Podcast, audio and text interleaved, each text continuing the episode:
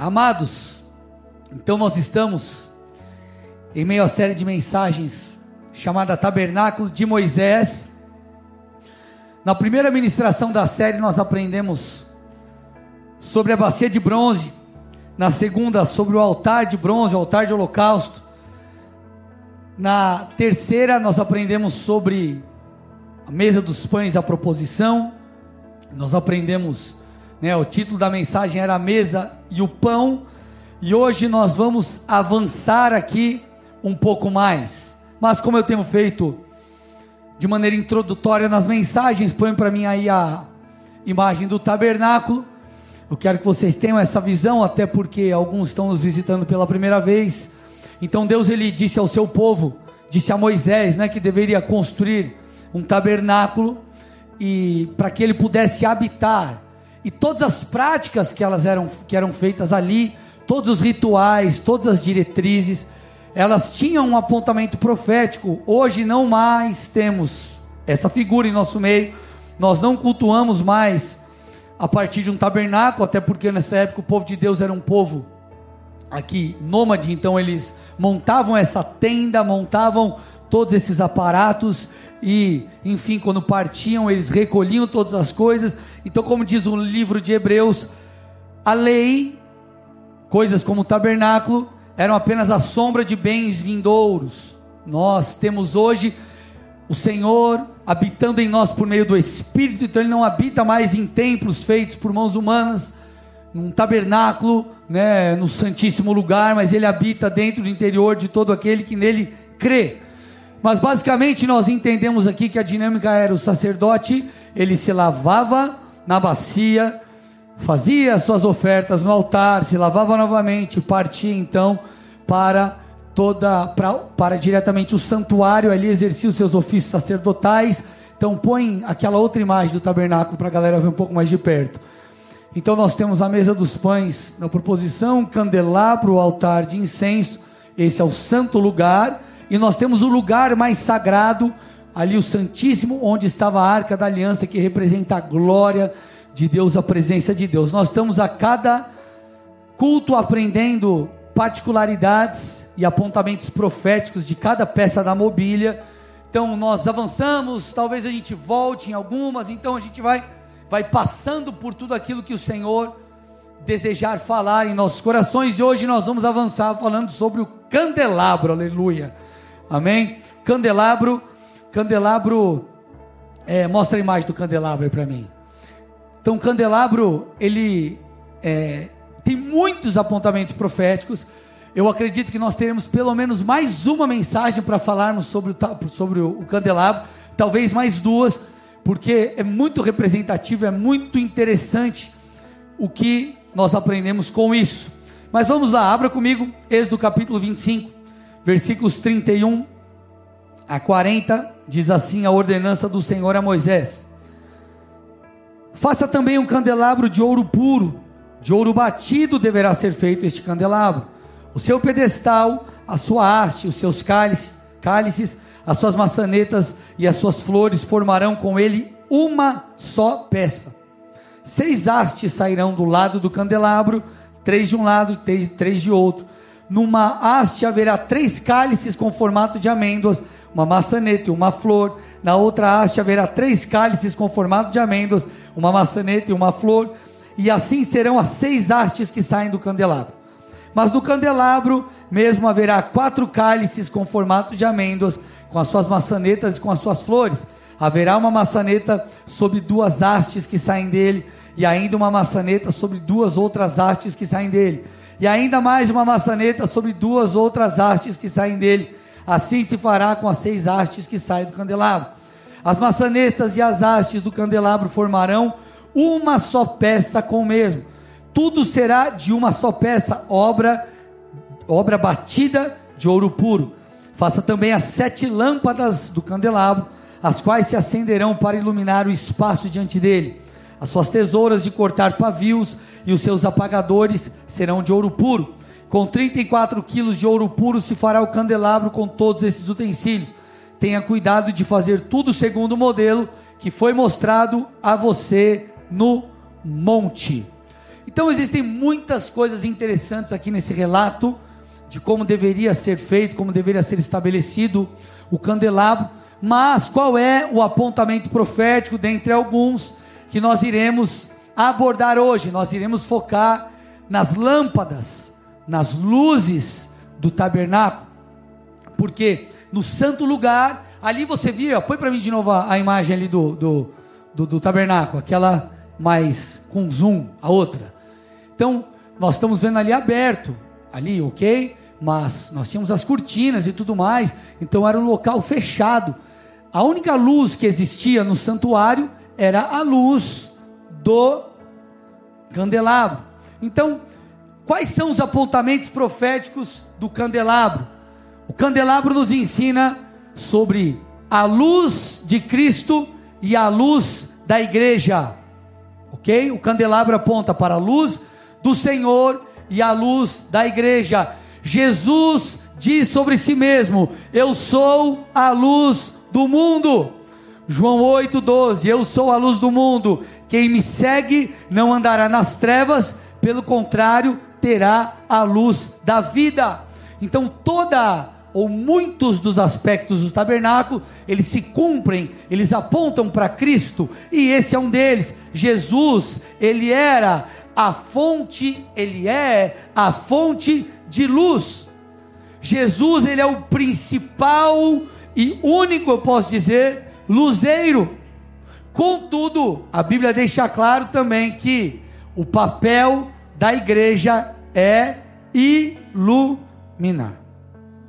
Então, tanto Cristo é a luz do mundo, bem como a igreja, o corpo de Cristo, os filhos de Deus, precisam também iluminar. Então, ambos são luzes, contudo, eles são distintos entre si. A luz do Senhor é uma, a luz da igreja, de certa forma, é diferente. Você vai entender o que eu quero dizer. Apocalipse capítulo 1, versículos 12 a 20, traz uma clareza um pouco maior sobre isso, diz o texto. Voltei-me para ver quem falava comigo, e ao me voltar, vi sete candelabros de ouro, e no meio dos candelabros, um semelhante ao filho de um filho do filho de homem, com vestes talares e cingido à altura do peito com um cinto de ouro. A cabeça e os cabelos dele eram brancos como a alva lã, como neve os olhos eram como chama de fogo, os seus pés eram semelhantes ao bronze polido, como que refinado numa fornalha. A voz era como o som de muitas águas. Você sabe de quem está falando, amém, amados? Na mão direita ele tinha sete estrelas, e de sua boca saía uma afiada espada de dois gumes. O seu rosto brilhava como o sol na sua força. Ao vê-lo, caí aos seus pés como morto. Porém, ele pôs sobre mim a mão direita, dizendo: Não tenha medo, eu sou o primeiro e o último, aquele que vive. Estive morto, mas eis que estou vivo para todo sempre, e tenho as chaves da morte e do inferno. Escreva, pois, as coisas que você viu, as que são e as que hão de acontecer depois destas. E o versículo 20 então diz: quanto ao mistério das sete estrelas que você viu na minha mão direita, e quanto aos sete candelabros de ouro, as sete estrelas são os anjos das sete igrejas, e os sete candelabros são as sete igrejas. Então esse texto ele traz uma representação daquele que estava em meio ao candelabro, fala do nosso Senhor, e também fala da representação dessas sete lâmpadas, luzes que haviam uh, uh, no, na figura do tabernáculo no Antigo Testamento. Então, nós falamos tanto da luz do Senhor, bem como falamos da igreja. Então, Jesus, amados, é a luz que ilumina todos e traz salvação àqueles que creem em Seu nome. Ele é a fonte de luz. Então você precisa entender o seguinte: qual é a diferença da luz da igreja e a luz de Cristo? Cristo é a fonte de luz, a igreja não é a fonte de luz.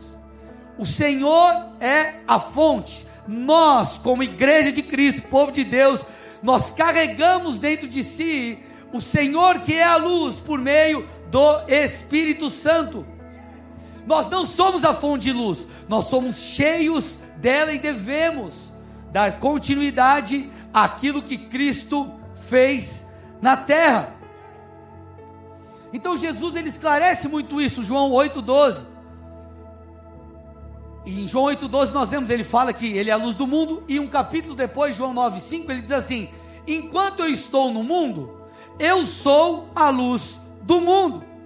Então Jesus a fonte de luz, ele habitou aqui em nosso meio, se esvaziou, enfim, veio para revelar a totalidade do Pai. Contudo, essa missão agora está com a igreja. Mateus 5, 14 a 16. Vocês são a luz do mundo. Não se pode esconder uma cidade situada no alto de um monte, nem se acende uma lamparina para colocá-la debaixo de um cesto, mas no lugar adequado onde ilumina bem todos que estão na casa.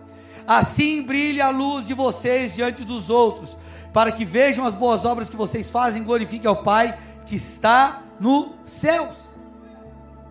Então, o candelabro aponta para a luz da igreja e para a luz de Cristo. A diferença é que o Senhor é a fonte de luz, mas nós, como seus filhos, agora sacerdotes em Cristo Jesus, nós carregamos essa luz por meio do Espírito de Deus, por meio da habitação do Senhor em nosso interior. E Ele diz: Ei, da mesma forma que eu me esvaziei, vim aqui, iluminei, eu peço, deem continuidade à minha obra. Continuem iluminando as pessoas, discipulem as ações, alcance os perdidos, curem os enfermos, estabeleçam o reino de Deus. Então a luz de Cristo aponta também para a figura das sete igrejas, o corpo de Cristo. Quando você vai lá para o Apocalipse, nós vemos o Senhor escrevendo ao anjo ou ao líder de cada uma das sete igrejas. Essas sete igrejas, elas representam não apenas sete, mas todas as igrejas, porque sete é o número da plenitude, número do todo. Então a figura do sete é a figura do completo.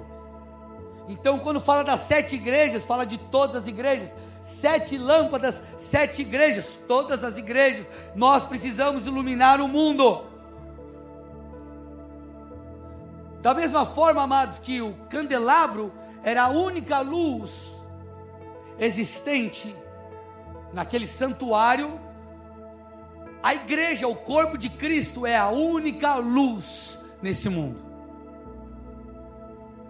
São os portadores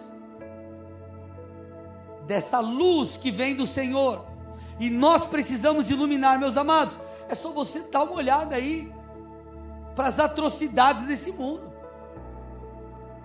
Legalização de aborto, legalização das drogas e tantas outras coisas. Por isso que a Bíblia é clara, então entenda, preste atenção. Lá no Antigo Testamento, o Senhor já estava falando para o seu povo de cada um desses apontamentos proféticos, inclusive a nação de Israel lá atrás foi chamado para ser um povo separado para influenciar os demais.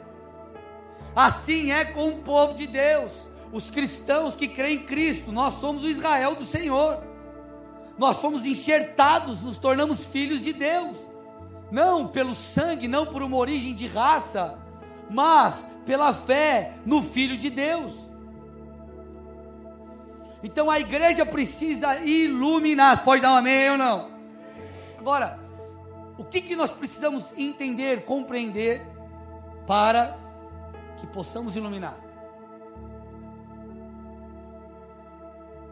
A estrutura do candelabro, a dinâmica que, que o envolvia, nos ensinam coisas preciosas quanto a isso.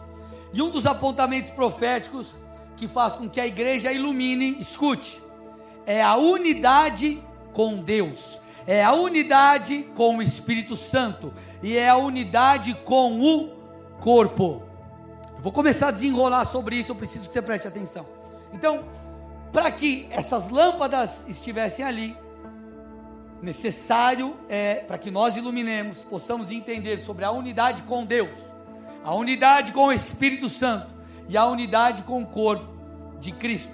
Antes de eu partir para a parte prática, eu preciso que você compreenda o conceito por detrás disso. O candelabro tinha uma característica ele era uma peça, escute, uma peça única, ou seja, ela era feita inteiramente de metal, de um metal, no caso ouro. Então, assim como era feita, era construída a bacia, a bacia ela era toda de bronze. Só que a bacia ela era inteiramente de bronze, uma peça única de bronze. O candelabro era uma peça única de ouro. Por exemplo, a arca da aliança, ela era madeira de acácia revestida de ouro.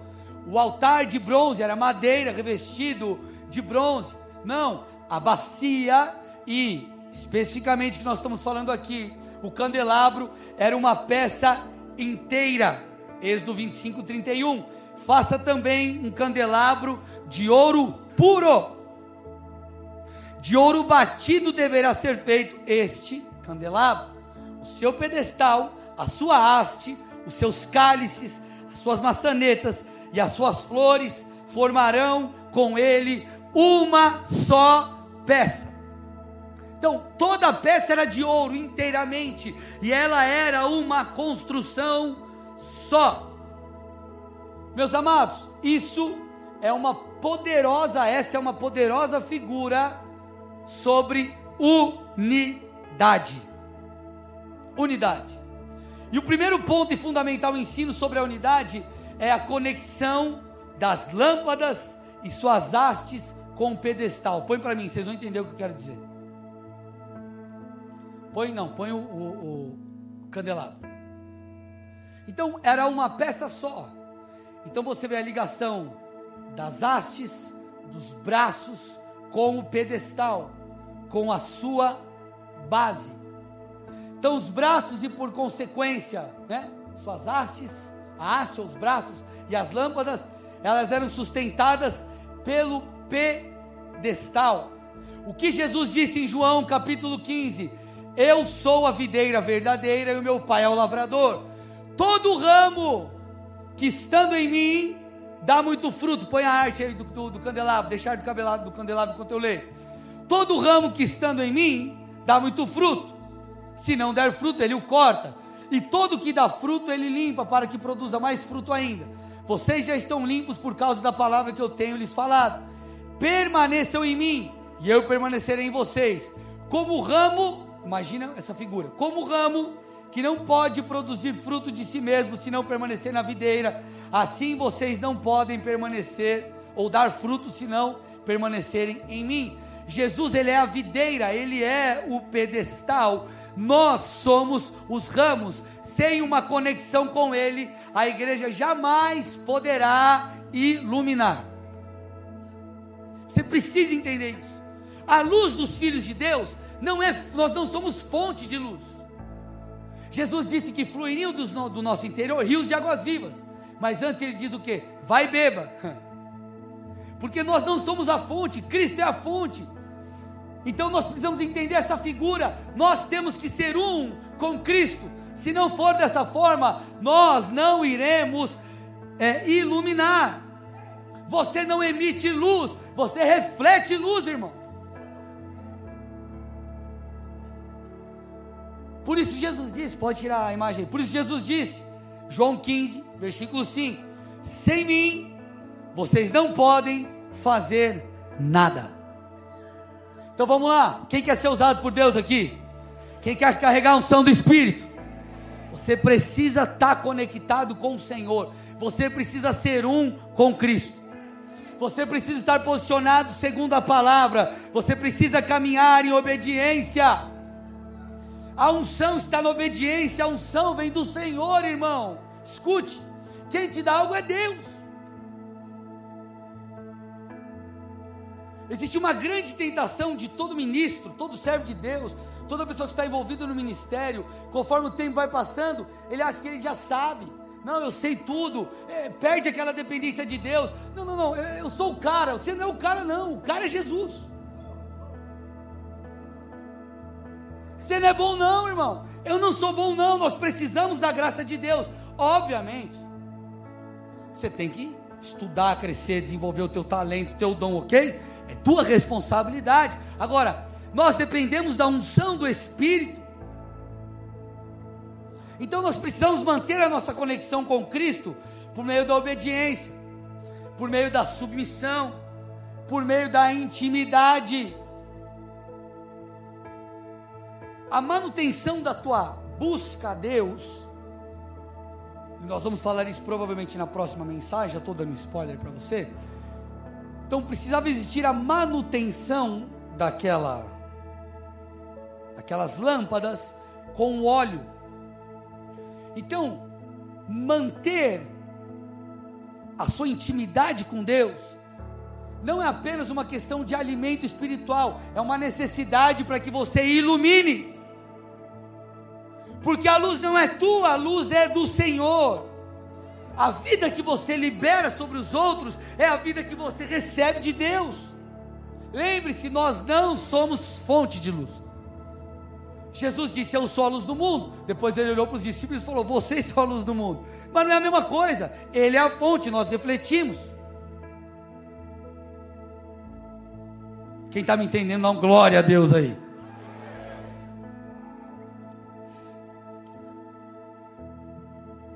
Contudo, amados, então nós entendemos aqui, precisamos manter a nossa unidade com Deus, uma peça única.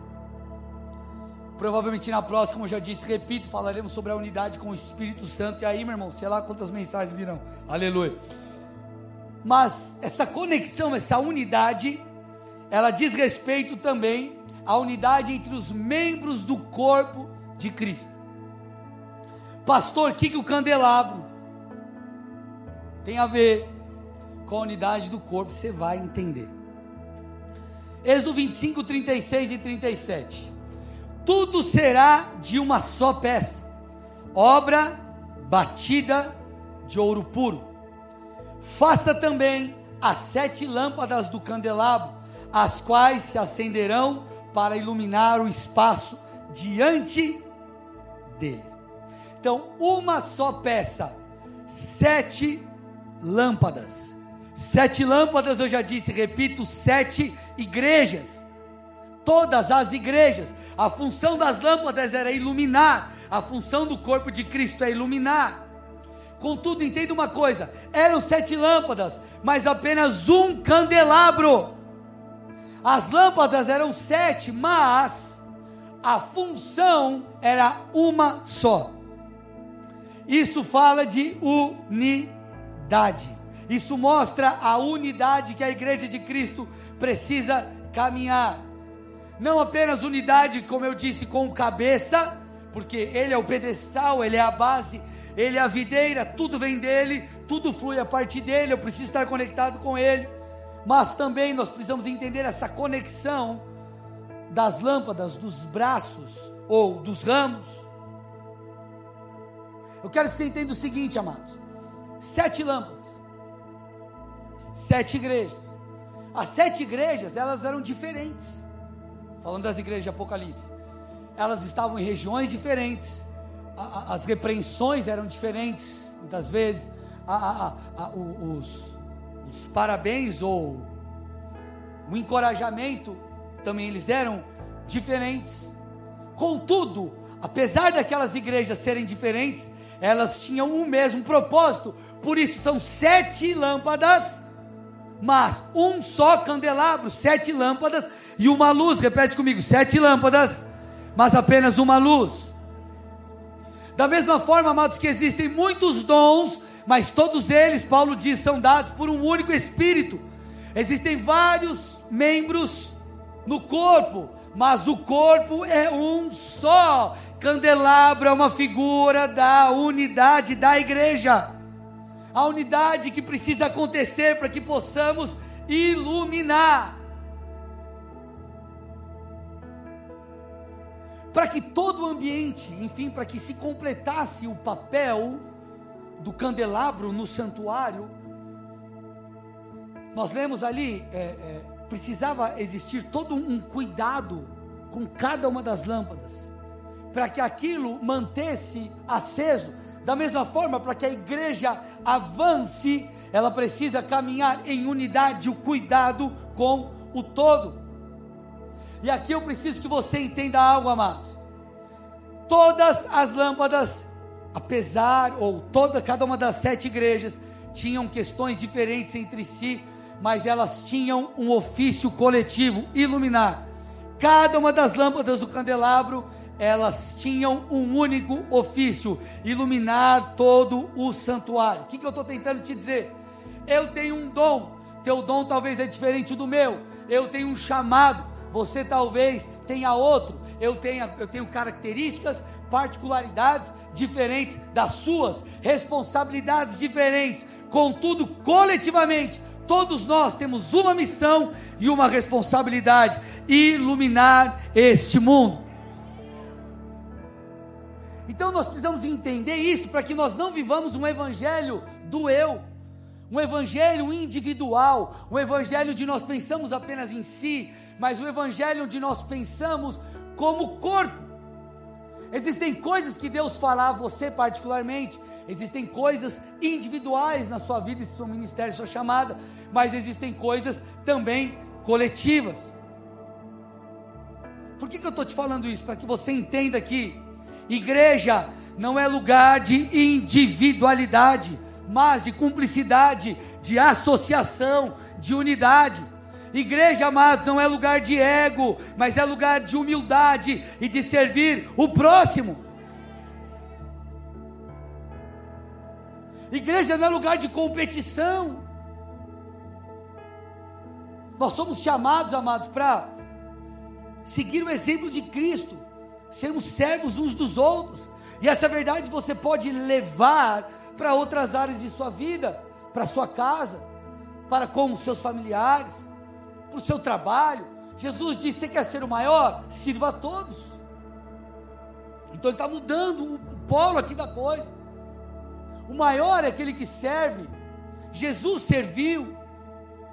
Por isso, Paulo disse, Filipenses 2, 3 e 4: Não façam nada por interesse pessoal ou vaidade, mas por humildade, cada um considerando os outros superiores a si mesmos não tendo em vista os seus próprios interesses, mas também os dos outros. Olha que interessante. Paulo está falando sobre considerar os outros superiores. Ele não está dizendo que você tem que se desmerecer ou você tem, não tem que se achar. Ai, Deus me deu uma chamada. Ai, acho que não vai dar certo, eu não vou conseguir. Não é isso. Ele está dizendo que nós devemos olhar para os outros e entender, como a própria Bíblia diz em outro texto, que todos são dignos de honra então você precisa olhar para o próximo e entender: ele é alguém que merece atenção, merece amor, merece cuidado, enfim. Por isso que ele completa no versículo 4: não tenho em vista os seus próprios interesses apenas, mas também os dos outros.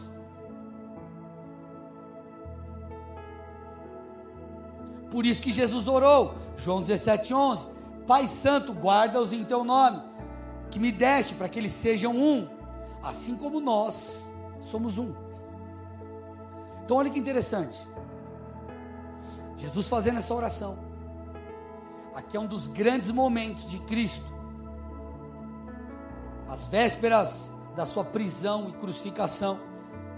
Então ele escolhe muito bem as suas palavras, imagino eu, e nós vemos no versículo 11, Jesus orando pela unidade dos filhos. Será que isso é tão importante? Vejamos a sequência do texto. Passamos alguns versículos 20 e 21. Não peço somente por estes, mas também para aqueles que vierem a crer em mim, por meio da palavra que eles falarem, a fim de que todos sejam um. Ó Pai, eu não estou falando só dos que já se converteram, mas aqueles que virão se converter, esses também. Será que já é suficiente? Passa um versículo 22 eu lhes transmiti a glória que me deste, para que sejam um, como nós o somos. Candelabro, peça única, sete lâmpadas, sete igrejas, sete é o número do todo, todas as igrejas precisam iluminar, um cuidado individual, todos juntos, conectados à videira, ao pedestal, à base que é Cristo.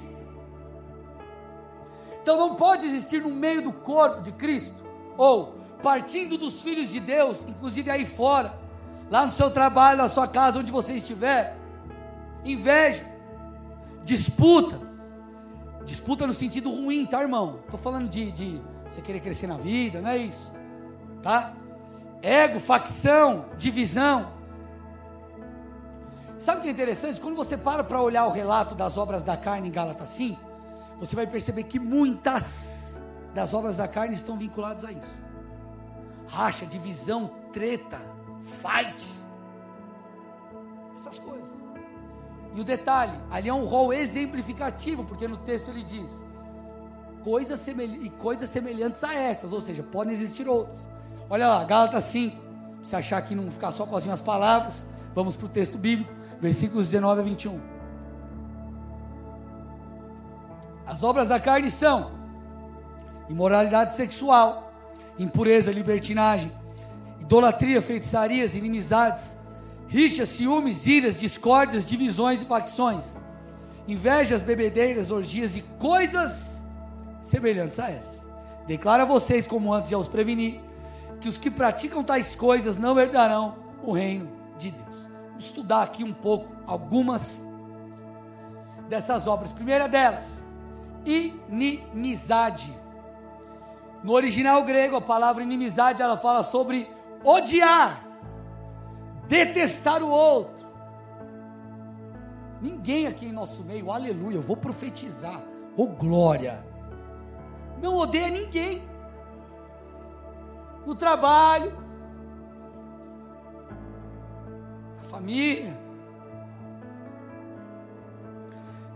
que não seja o seu cônjuge, misericórdia. Odiar, detestar, inimizade. Odeio aquela pessoa, mas que Deus a abençoe, mas que ela colha antes do que ela me fez. Desgraça, inimizade. Olha para o irmão do lado e fala: é obra da carne, hein?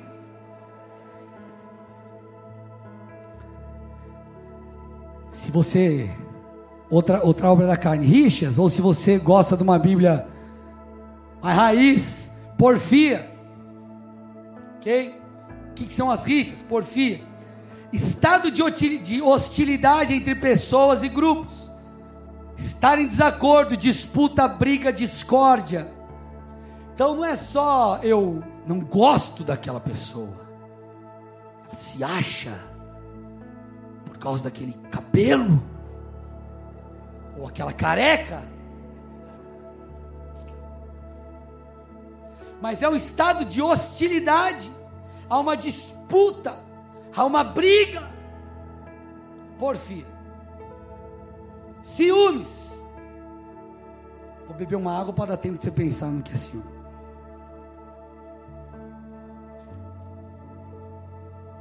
Mas pastor, não tem aqui, né? É só num pastor. Estava conversando com o pastor esses dias. Ele falou, cara, lá na minha igreja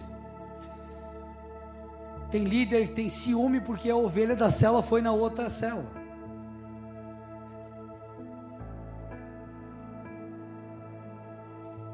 Ciúme. Não precisa falar mais, né? Enfim, ciúmes.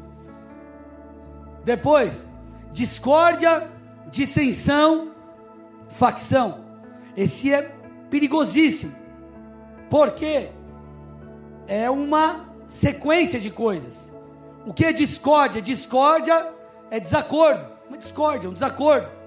Um desentendimento. Uma desavença. Contudo, se isso não é resolvido entre marido e mulher, é, sogra e genro, patrão, empregado, ovelha, pastor, líder, liderado, irmãos da igreja. Isso pode se tornar uma dissensão. O que é dissensão?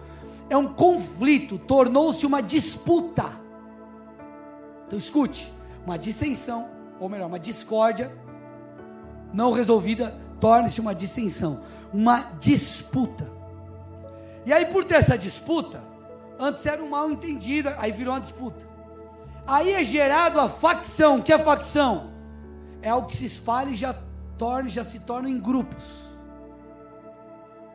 É o grupo. O grupo do João com o grupo da Maria. O João não se resolveu com a Maria. Aí tem a patota do João, que não gosta da Maria. E tem a patota da Maria, que não gosta do João.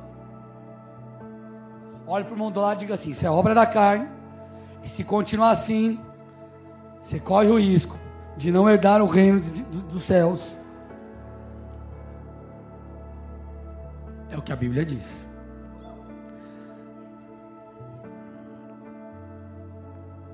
Pastor, mas pode perder a salvação, irmão? Escute palavra. Quem estava no culto de quinta? E você não estava, você perdeu, irmão. Você perdeu, foi top. Vai lá no YouTube, assista lá, vai chocar. Você quer uma mais chocante ainda? Tem uma chamada Inferno, Verdade ou Mito. Essa é mais forte ainda. Essa daí. Essa é forte. Então o que, que você percebe? Aqui, o original grego da palavra facção, o que, que fala essa palavra no grego? Fala sobre o ato de pegar, capturar, como alguém que ataca uma cidade, captura alguém. Então a facção, ela captura as pessoas, ela rouba as pessoas, ela quebra a unidade, ela gera divisão. E aí já vira o que, amados? Uma disputa de grupos, porque a facção puxa para si. Eu sou do grupo da Maria. E não do João. Gerou divisão. Por isso que nós vemos Paulo falando aos Coríntios. 1 Coríntios 1, 10 a 13. Irmãos, pelo nome de nosso Senhor Jesus Cristo, peço-lhes que todos estejam de acordo naquilo que falam e que não haja divisões entre vocês. Pelo contrário, que vocês sejam unidos no mesmo modo de pensar e no mesmo propósito. Pois, meus irmãos, fui informado, olha lá, alguém foi passar o B.O. para Paulo. Mandaram um zap para ele aqui.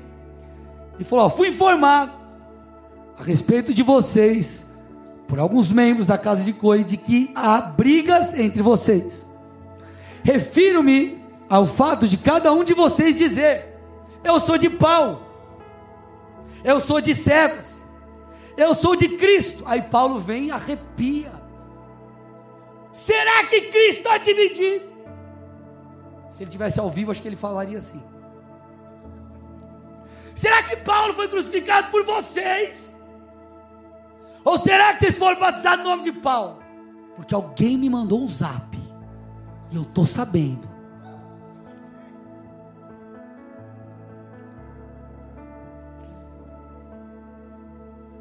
Foi algo pontual? Será só ali? Paulo fala em outros momentos sobre isso. Tito 3,10. Evite a pessoa que provoca divisões, depois de admoestá-la uma ou duas vezes. Então, olha que coisa interessante. Paulo está dando a receita. Em vez de dissensão, gerar a discórdia, gerar dissensão, gerar facção e gerar divisão, ele está dando procedimento, ele está dando, chega para o cara e fala para ele, ó, cerrou, cerrou. Não deu certo uma vez, duas, três, enfim, admoesta, corrija. Agora, não deu certo? Romanos 16, 17 e 18, além do que Tito 3, 10 fala.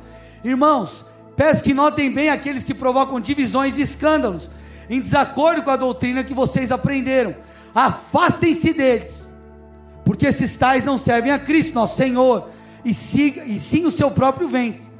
Com suaves palavras e lisonjas, enganam o coração das pessoas simples. Então, em vez de ter divisão, facção, ele fala: repreende, não corrigiu, vaza, velho, sai fora, não fica conectado com esse cara, se afasta. Se afasta.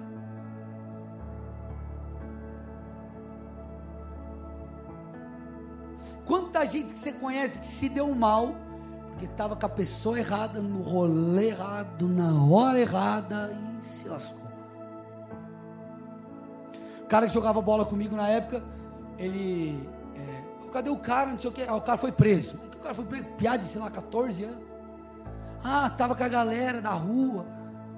Aí chegou um cara com a moto, os amigos. Deixa eu dar um rolê na moto. Foi dar um rolê na moto. Você acha que o cara tinha comprado a moto? Você está entendendo o que eu estou falando, né? Em, em parábolas. Você acha que ele financiou a moto? Ou você acha que ele arrumou a moto do outro jeito? Pegaram, pararam o cara, a polícia parou o cara. Irmão, você acha que o cara vai chegar a polícia e falar: Não, ô, senhor, a moto não é minha. A moto é do amigo meu aí que. Foi preso, irmão. Por quê? Está andando com quem não devia. Você está entendendo aqui, amados? Sim ou não? Então, em vez de dar moral, repreenda, não deu certo, se afasta. Agora, vocês me dão mais um tempo aqui? Agora, essas situações de fato elas acontecem. Quem nunca teve uma treta na família aqui, levanta as duas mãos. Eu quero ver. Quem tem irmão? Quem já brigou com o irmão? Quem saiu na mão com o irmão?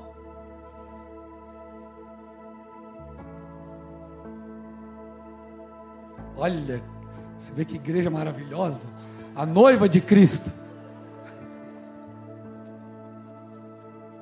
Pastor junto, né? Aleluia.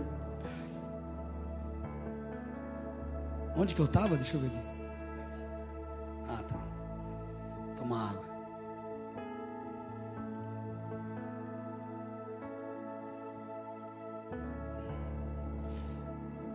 Situações como essas que eu citei aqui, e várias outras,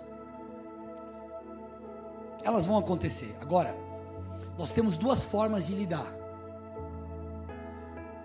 Ou elas apagam a nossa luz, ou elas transformam as nossas vidas e nos amadurecem, fazendo com que, com que tudo, permitindo com que tudo nos auxilie ou venha convergir para a nossa maturidade. Por que, que eu estou falando sobre isso? Porque além das sete lâmpadas, sete igrejas, todas as igrejas unidas, conectadas ao cabeça. Êxodo 25, 31 traz uma outra característica. Faça também um candelabro de ouro puro, de ouro batido. Deverá ser feito esse candelabro. De ouro puro, batido. Meu irmão, sabe como o fogo, o, o ouro era purificado? Pelo fogo. Botava fogo no ouro, as impurezas vinham à tona podiam, enfim, ser removidas. O ouro, sem o processo de purificação de suas impurezas, ele não serviria para muita coisa. Além disso, precisaria passar pelo martelo e por outras ferramentas do ourives. Esse é o nosso Deus que nos poda. Olha a figura do, tabern, do tabernáculo, não, do candelabro. Põe lá de novo para mim. Até a figura nos mostra algo. Os ramos. E ele diz que, como ramos, ele nos poda para que possamos dar mais fruto ainda. O que, que eu estou tentando te dizer? Pode tirar. Que os desafios que nós enfrentamos na unidade familiar, lá em questões do seu trabalho, da sua vida profissional, nas questões do corpo de Cristo, onde quer que seja, tem a possibilidade de ser, servir, funcionar como um fogo purificador nas nossas vidas.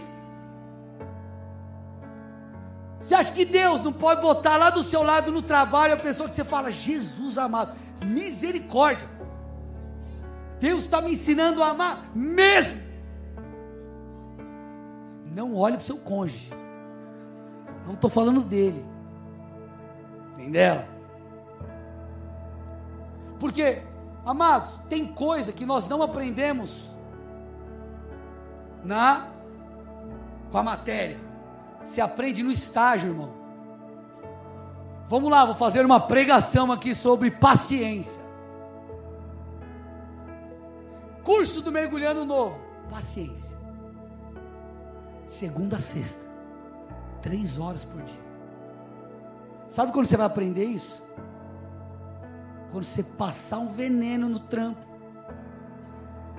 em casa, na igreja. Aí você vai aprender a usar a paciência. Então nós aprendemos a amar, a ser tolerantes, falando do bom sentido, deixarmos o orgulho, o ego de lado. Enfim, muitas coisas são mudadas nas nossas vidas, vivendo cada uma dessas coisas. Porque antes de tudo estar perfeitamente estabelecido no candelabro, ele precisaria passar pelo processo de purificação, o ouro sendo purificado, passando pelo processo com o martelo. Assim é a igreja de Cristo. Se você quer uma igreja perfeita, não frequente nenhuma. Você não vai achar. E sabe por que você não vai achar? Pode dar uma palavra profética aqui, irmão, dedo de profeta. Porque você está nela. E você não é perfeito. E porque eu sou o pastor. E ela também não é perfeita. Está me entendendo, irmão? Por isso que o escritor de Provérbios sabiamente diz, 27 e 17: Assim como o ferro afia o ferro, o homem afia o seu companheiro. Então nós precisamos aprender a lidar com essas coisas, resolver os conflitos e por aí vai.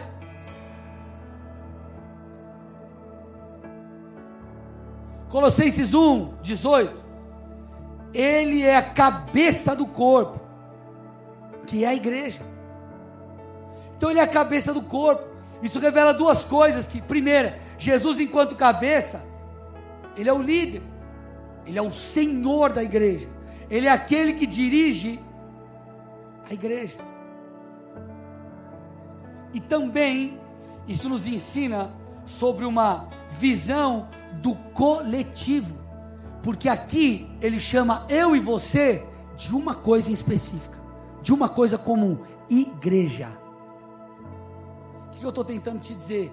Existem coisas que são para nós individualmente, existem coisas que são para nós coletivamente. Escute o que eu vou dizer agora, é muito importante. É muito importante.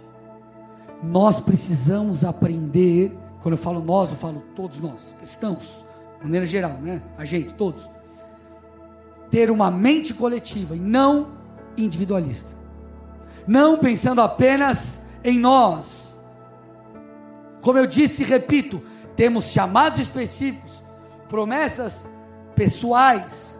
Deus tem coisas específicas para a minha história que é diferente da sua. Contudo, existem coisas, comissionamentos que são gerais, são para todos. Eu vou te dar três exemplos básicos. Posso falar, amados? Sim ou não?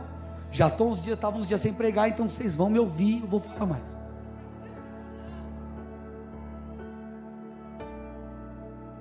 Três coisas básicas, por exemplo, aqui.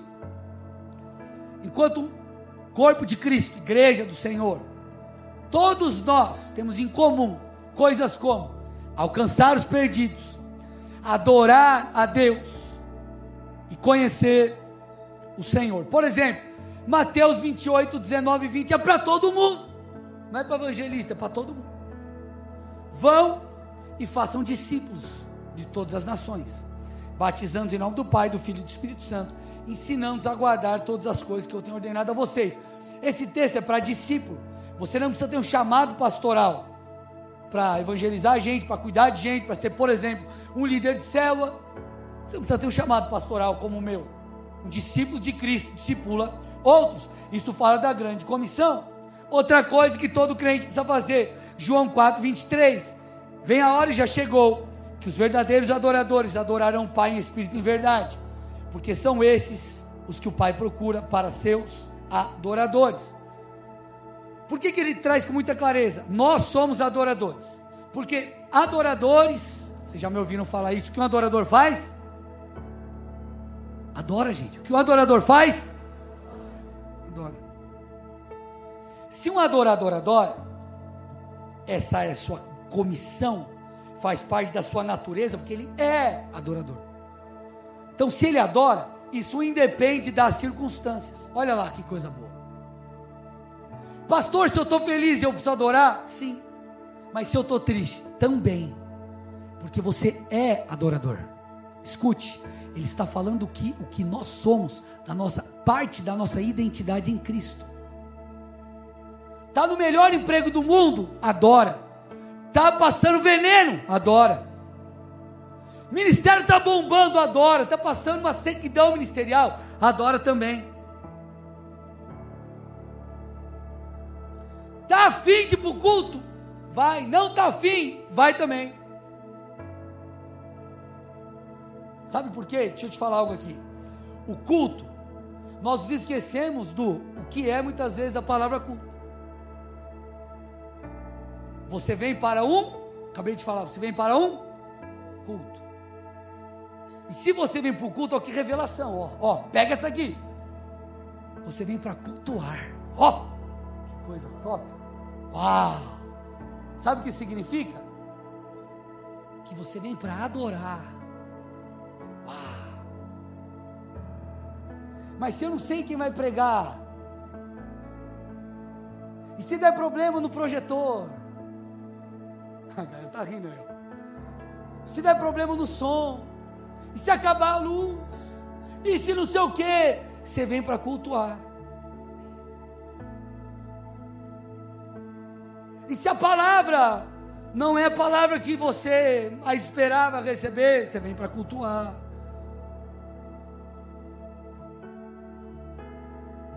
Ah, mas você vem aqui, o cara não orou, não botou a mão, o olho na minha testa. Você vem para cultuar. O culto é para. É claro que nós recebemos, somos visitados, encorajados, uau! Mas eu quero que você entenda que o centro do culto não é você nem eu, é Deus. Ele é o centro. Tudo vem dele e volta para ele. O dom que nós recebemos converge para Cristo, para a glória do Senhor. Então, olhe para o irmão do lado e fala: domingo é dia de culto e ponto final. Outra coisa aqui, estou indo por fim, que eu falei para você, todo crente, geral, todo crente, pastor ou não, não importa. A função é conhecer Deus, Oséias 6,3. Conheçamos e prossigamos em conhecer o Senhor. Isso fala de duas coisas, preste atenção agora, é muito importante. Primeiramente, de maneira muito óbvia, a nossa rotina com Deus não adianta você só vir no, nos cultos, você precisa ler a Bíblia em casa, orar, desenvolver uma busca a Deus. Mas isso fala também da nossa dieta espiritual. A Bíblia está dizendo que nós precisamos conhecer quem? Quem, gente? Deus e prosseguir em conhecê-lo. Opa! Um dos alvos da nossa busca é conhecer a Deus. Sabe por que eu estou te falando isso? Porque muitas vezes o que nós procuramos, seja no culto, seja na internet, é mensagem motivacional. Uau! Quero uma palavra que vai, ó, vai me levantar. Coach gospel. Isso é, tem problema, se quer ouvir coach, ouve, não tem nada contra isso. Desde que você saiba filtrar e fale, ó, essa parada aqui é asneira, não vou ouvir. Mas o que eu estou tentando te dizer Existem mensagens práticas, sim. Mensagens de coisas do dia a dia, sim. Eu fiquei aqui por sei lá quantas semanas, meses, com a mensagem sabedoria para a sua vida nos cultos de quinta. A maior série da história do Bola de Colombo, foi acho que 16 mensagens. Falando sobre coisas do dia a dia, enfim, para que você viva o melhor de Deus. Tudo isso é válido e importante, mas tem o seu lugar porque nós vemos muito crente buscando mensagens de autoajuda, sendo que você muito antes precisava conhecer Cristo, para que Ele seja o centro da sua vida e todas as coisas consigam fluir a partir disso. Deixa eu te fazer algumas perguntas aqui. O que você sabe sobre o caráter de Cristo, por exemplo? Sobre quem Deus é? Você conhece as doutrinas bíblicas? Sabe que muitas vezes nós precisamos de, toda semana, de uma mensagem de ânimo, toda mensagem de um encorajamento novo, porque nós não conhecemos quem Deus é. Porque cara precisa toda hora que ficar, tem que acreditar, Deus vai fazer. Eu não estou dizendo, escute, que nós não devemos buscar isso, Nós somos pessoas, seres espirituais, mas com uma alma. Nós passamos por altos e baixos, nós temos momentos de abalo da nossa fé, a nossa alma está em constante luta. Escute, eu não estou dizendo que isso não é válido. Eu estou dizendo que quando a tua dieta espiritual é só disso, você não vai ter fé suficiente. Por quê? Porque você não entendeu quem Deus é. Sabe o que Deus é? Fiel. Se Ele é fiel, Ele cumpre. Deus é capaz. Ele é o Todo-Poderoso. Ele pode todas as coisas. Ele não volta atrás em Sua palavra. E quando você entende essas coisas, você compreende, irmão, que Ele vai fazer se você permanecer. Agora, por que, que tem gente que está sempre numa mensagem motivacional? Porque o cara não entendeu o que Oséias 6,3 disse: Conheça o Senhor. Vou tomar uma água para dar tempo de você pensar. Agora eu fiquei bravo.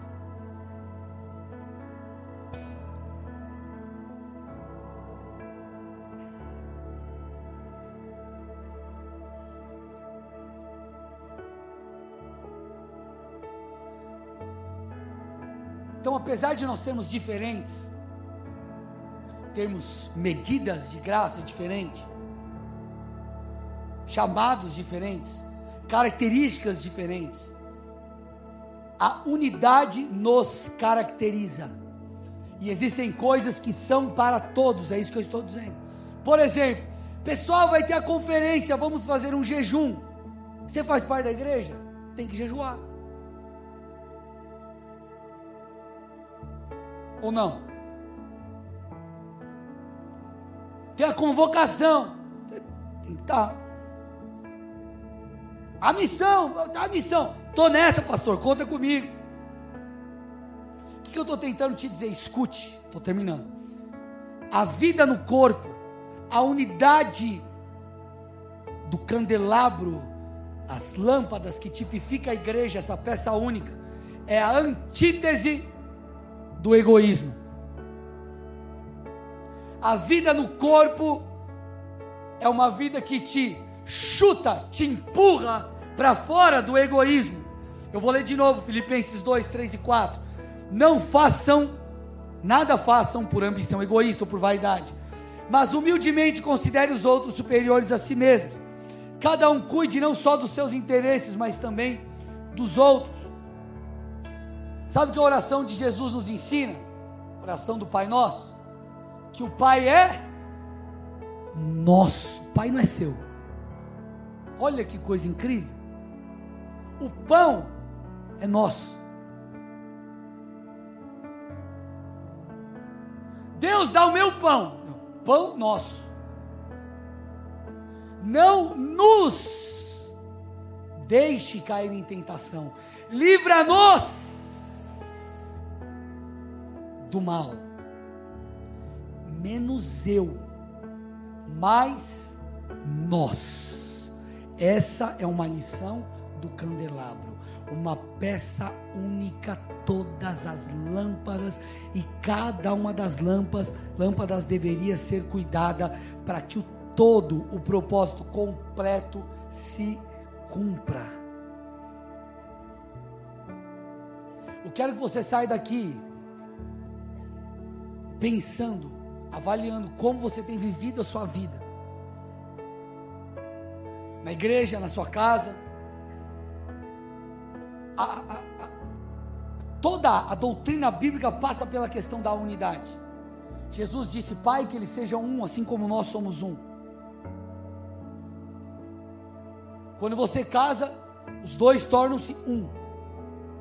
A unidade, ela é figura nós somos, quando nós nascemos de novo, nós somos inseridos no corpo de Cristo. Nós passamos a fazer parte do todo. Então, unidade faz parte da vida cristã, unidade faz parte da vida do Filho de Deus. Por isso que a Bíblia diz, Romanos 15, 5 e 6: Ora, o Deus da paciência e da consolação lhes conceda o mesmo modo de pensar de uns para com os outros, segundo Cristo, para que vocês, unânimes e a uma só voz, glorifiquem a Deus e Pai de nosso Senhor Jesus Cristo. Como que um casamento começa a ruir? Não é mais um, são dois. Eu tenho o meu dinheiro e o seu dinheiro. Que coisa, história é essa? Eu já vi marido, ó, você quer fazer a um, eu vou te emprestar um dinheiro para você fazer uma. Que coisa é essa, irmão? Que bagulho louco é esse? Prestar o dinheiro para sua mulher. Aí, você me devolve semana que vem. Unidade. Unidade em casa, unidade na igreja, unidade na célula, unidade, enfim, no ministério. Unidade. Vão, caminhem em uma direção. E eu termino aqui com isso. A unidade faz parte da essência, eu já disse, vou repetir, da vida com Deus nós somos conduzidos pelo Espírito, porque essa é uma figura de unidade. O Espírito que habita em nós nos guia em tudo aquilo que nós precisamos fazer para que sejamos um. O que Deus pede, eu faço. Eu tenho o mesmo modo de pensar do que Cristo Jesus. Por isso que a Bíblia diz que nós temos a mente de Cristo. Eu não penso mais da minha maneira, eu mudei a minha mente, eu renovei meu entendimento. Agora eu penso conforme a palavra de Deus, porque eu sou um com Cristo. Se nós queremos, como igreja, iluminarmos, sermos luz nesse mundo, refletindo a luz daquele que é a fonte, nós precisamos, amados, estar conectado à base, ao cabeça, vivendo a sua vontade. E se nós queremos cumprir o todo do projeto da igreja, iluminando, como aquele candelabro iluminava o santo lugar, um lugar escuro, que seria sem aquela luz. Se nós queremos, como igreja, corpo, iluminar o mundo, nós temos que estar juntos, unidos, com o mesmo propósito, e não usando a igreja, usando a palavra, mas entendendo que nós fazemos parte de um corpo que quem governa é o cabeça. Vocês estão me entendendo? Sim ou não? Então feche seus olhos, curva sua cabeça em nome de Jesus.